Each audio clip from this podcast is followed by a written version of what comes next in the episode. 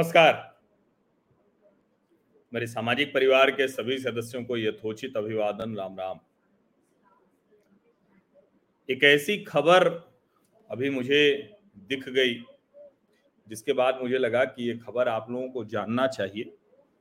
इससे ये भी समझ में आएगा कि भारत की सरकार अब कैसे काम करती है।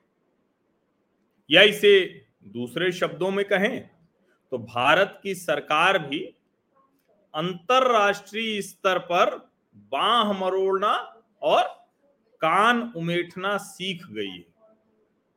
फिर चाहे वो मल्टीनेशनल कंपनीज़ हो और विशेष करके वो मल्टीनेशनल कंपनियाँ जो सूचना के कारोबार में यानी जैसे फेसबुक जैसे ट्विटर जिनकी वजह से किसी देश में सोचने, विचार करने की जो एक प्रवृत्ति होती है, उसको मोड़ा जा सकता है। इन प्लेटफॉर्म्स के ज़रिए, इन मंचों के ज़रिए, चाहे वो फेसबुक हो ट्विटर हो या यूट्यूब हो, जिस पर हम बात कर रहे हैं, किसी भी देश के लोगों की मना स्थिति को जानकर उसके लिहाज से कुछ बदलाव भी किए जा सकते हैं। तो अभी तक भारत की जो सरकार होती थी, उसका कोई से नहीं होता था।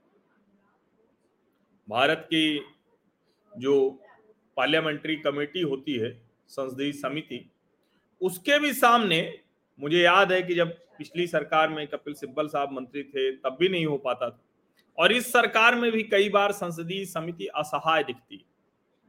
जैक डोरसी, आपको याद होगा कि प्राइम मिनिस्टर से मिले तो उनके बैठने का अंदाज कैसा था? और उसके बाद उनको कुछ पत्रकारों ने स्मैश ब्राह्मणिकल पैट्रियार की। उसका बोर्ड देकर और उनको खड़ा कर दिया, फ़ोटो खिंचवा दिया जैक डोरसी मूलतः कम्युनिस्ट माइंडसेट के उसके बाद कहा गया कि ट्विटर में पॉलिसी को लेकर जो भी लोग काम करते हैं, उनमें से ज़्यादातर का झुकाव वो वामपंथ की तरफ़ है। अब ये सब तो मतलब सामान्य तौर पर देखने पर लगता है कि ठीक है भाई, किसी का वामपंथ की तरफ़ झुकाव होगा, कोई राष्ट्रवादी होगा, कोई किसी पार्टी से होगा, कोई जातिवादी होगा, कोई क्षेत्रवादी होगा। लेकिन किसी कंपनी पर कुछ लोगों के काम करने की वजह से पूरी कंपनी का माइंडसेट अगर बदल रहा है, यानी मन स्थिति बदल रही, और उसको पॉलिटिकली इंप्लीमेंट करने की कोशिश हो रही, और सिर्फ़ पॉलिटिकली इंप्लीमेंट करने की कोशिश नहीं हो रही आप अगर ध्यान से देखें तो कई बार कहा जाता है कि अब देखिए, भारतीय जनता पार्टी या मोदी का जो ट्विटर ट्रेंड होता है तो किसी भी तरह से पीछे नहीं रहती हैं विपक्षी पार्टियाँ। और कमाल की बात तो ये कि तथाकथित किसान आंदोलन और नागरिकता कानून विरोधी आंदोलन, इन दोनों के समय में भी बहुत व्यवस्थित तरीके से ट्विटर पर और फेसबुक पर सोशल मीडिया पर कैंपेन चलाई गई। इसका मतलब क्या है? तो इसको जरा समझिए। और इसको समझना है तो ये जिस रिपोर्ट की बात मैं कर रहा हूँ, जिस खबर की बात मैं कर रहा हूँ whistle blower claims India China had agents working for Twitter अब ये जो पीटर जैट को, ये पीटर जैट को अभी ये जो सीनेट कमेटी है, उसके सामने गए Senate Judiciary Committee on dot on data security दुनिया भर में डेटा सिक्योरिटी को लेकर प्राइवेसी को लेकर बात हो रही है। और उसमें अमेरिका सहित दुनिया की कई सरकारें, वो ट्विटर को फेसबुक को सम्मन दे रही बुला रही और उसके ऊपर जो आरोप लग रहे हैं, उनके बारे में बात कर रही अभी आपको ध्यान में होगा कि एलन मस्क ने जब डील की थी तो उन्होंने कहा कि ट्विटर बॉट के ज़रिए चलता है। यानी जो ऑटोमेटेड ट्वीट करने वाले लोग हैं आर्टिफिशियल इंटेलिजेंस के ज़रिए करने वाले लोग हैं, फर्जी ट्विटर यूज़र्स हैं। और एलन मस्क ने यह भी कहा कि अगर इस तरह की स्थिति है तो हम ये सौदा नहीं कर पाएँगे। अब इसी बीच में ये जो खबर आ रही है, ये जो पीटर जेटको हैं, पीटर जेटको कह रहे हैं Twitter's former security chief told Congress Tuesday there was at least one agent from China's intelligence service on Twitter's payroll अब ये जो बात है, ये बहुत गंभीर बात है। अमेरिका अपने संदर्भ में देख रहा है, क्योंकि अमेरिका का चीन के साथ झगड़ा है लगातार। चीन लगातार अमेरिकी थिंक टैंक्स में, अमेरिकी यूनिवर्सिटीज में, अमेरिकी जो मीडिया हाउसेज है, उसमें अपने लोगों को पुश करता रहा है। और जो चाइनीज़ कम्युनिस्ट पार्टी है, क्योंकि चीन देश के तौर पर तो व्यवहार कर नहीं पा रहा चाइनीज़ कम्युनिस्ट पार्टी जो है तो उसके जो मेंबर्स होते हैं, वो बाकायदा तय करके मल्टीनेशनल कंपनियों में, अमेरिका, फ्रांस, जर्मनी, दुनिया भर की यूनिवर्सिटीज में, भारत की भी, और वहाँ के थिंक टैंक्स में रिसर्च स्कॉलर के तौर पर प्रोफेसर के तौर पर, ऐसे वो चले जाते हैं। और चूँकि ये, उनको ये बताया जाता है कि देखिए, दुनिया बदलने का काम हम कम्युनिस्टों को करना है तो इसके लिए आपको वहाँ जाकर काम करना है। तो बरसों बरस अपनी पहचान छिपाकर, और कई मामलों में तो यह भी देखा गया कि उन्होंने चीनी नागरिकता छोड़ दी। वो अमेरिकी नागरिक हो गए, और उसके बाद वहाँ वो काम करने लगे। अब ये जो आया है, जो पीटर जेड को कह रहे हैं, ये उसी का विस्तार है कि जो वहाँ की जो इंटेलिजेंस सर्विस है चीन की, वो इंटेलिजेंस सर्विस अपना एक आदमी, एक स्पाई एक जासूस, वो ट्विटर के पेरोल पर बैठा देते यानी वो टेक्निकल एक्सपर्ट हो सकता है, वो कुछ भी हो सकता है, और वो वहाँ जाके नौकरी कर रहा है। अब सोचिए ये कितना खतरनाक है। और ये अभी इस पे आगे मस्क जो डील कर रहे हैं, वो किस तरह से आगे बढ़ेंगे, क्या करेंगे? लेकिन यकीन मानिए कि ये दुनिया को डराने वाला है और दुनिया के साथ साथ भारत को भी डराने वाली खबर है ये। अब ज़ाहिर है, क्या भारत ये पीटर जेटको के बताने के बाद समझ पाया है, ये जानकारी उसके पास आई? है या फिर भारत को ये जानकारी पहले मिली और उसने इस पर कुछ एक्शन लिया।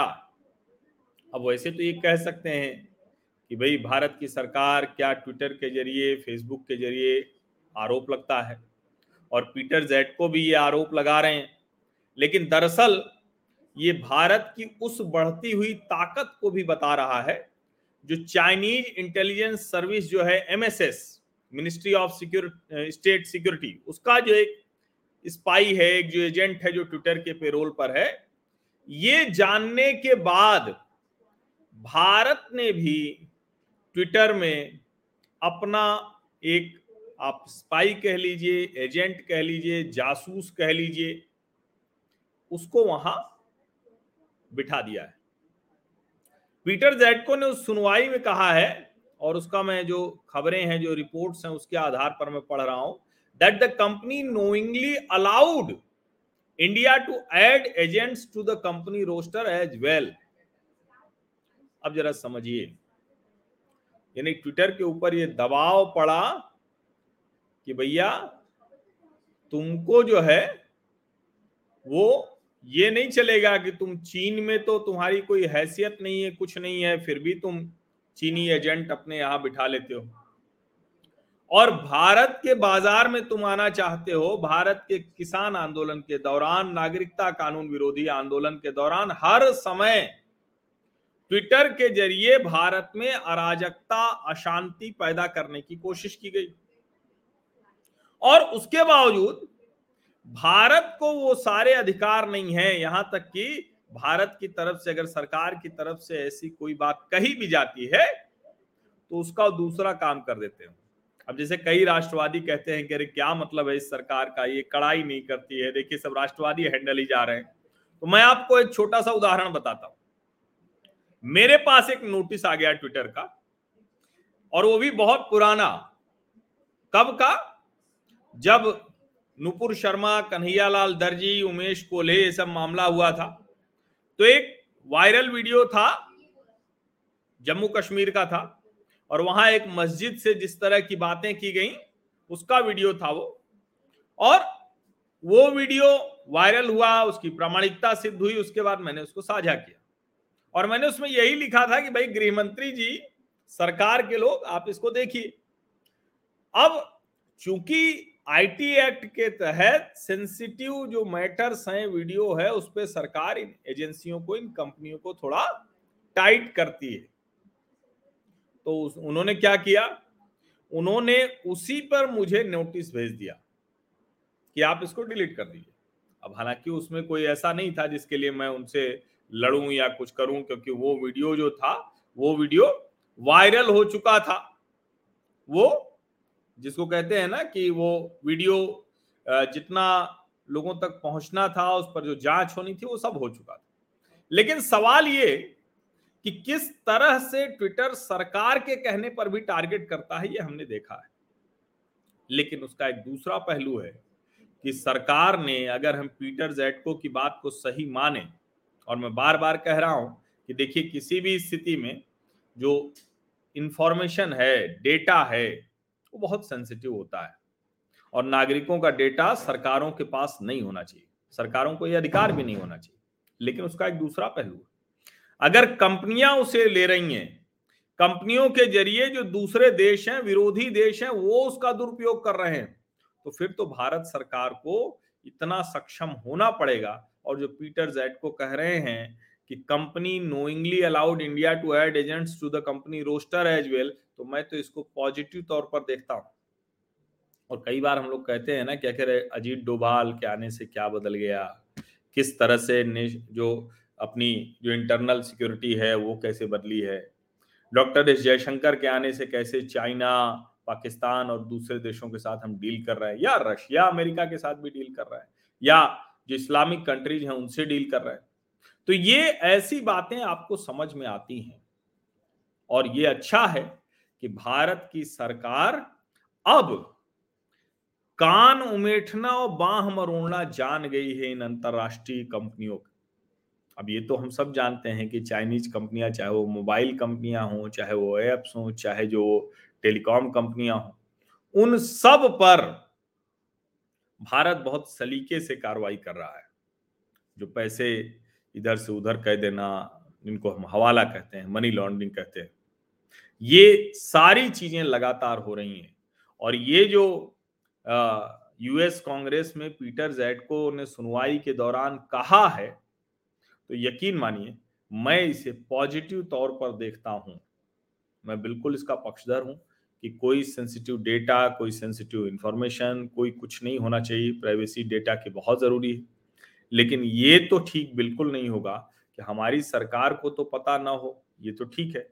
लेकिन दूसरी सरकारों को पता हो, दूसरे एजेंट्स को पता हो कंपनियों को पता हो, ऐसे में ज़रूरी है कि भारत सरकार को भी वो सारी बातें पता होनी चाहिए।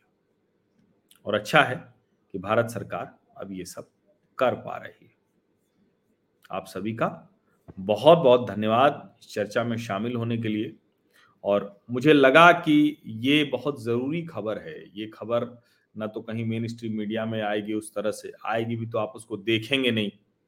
उसको आप ध्यान में आएगी, फिर चली जाएगी। एक लाइन की खबर है कि भाई अमेरिका अमेरिकी कांग्रेस की सुनवाई में अच्छा ट्विटर के ये चीफ सिक्योरिटी अफसर रहे हैं ये एथिकल हैकर रहे हैं इनको जैक डोरसी लेकर आए थे तो इसलिए इनकी बात को आप हल्के में खारिज नहीं कर सकते।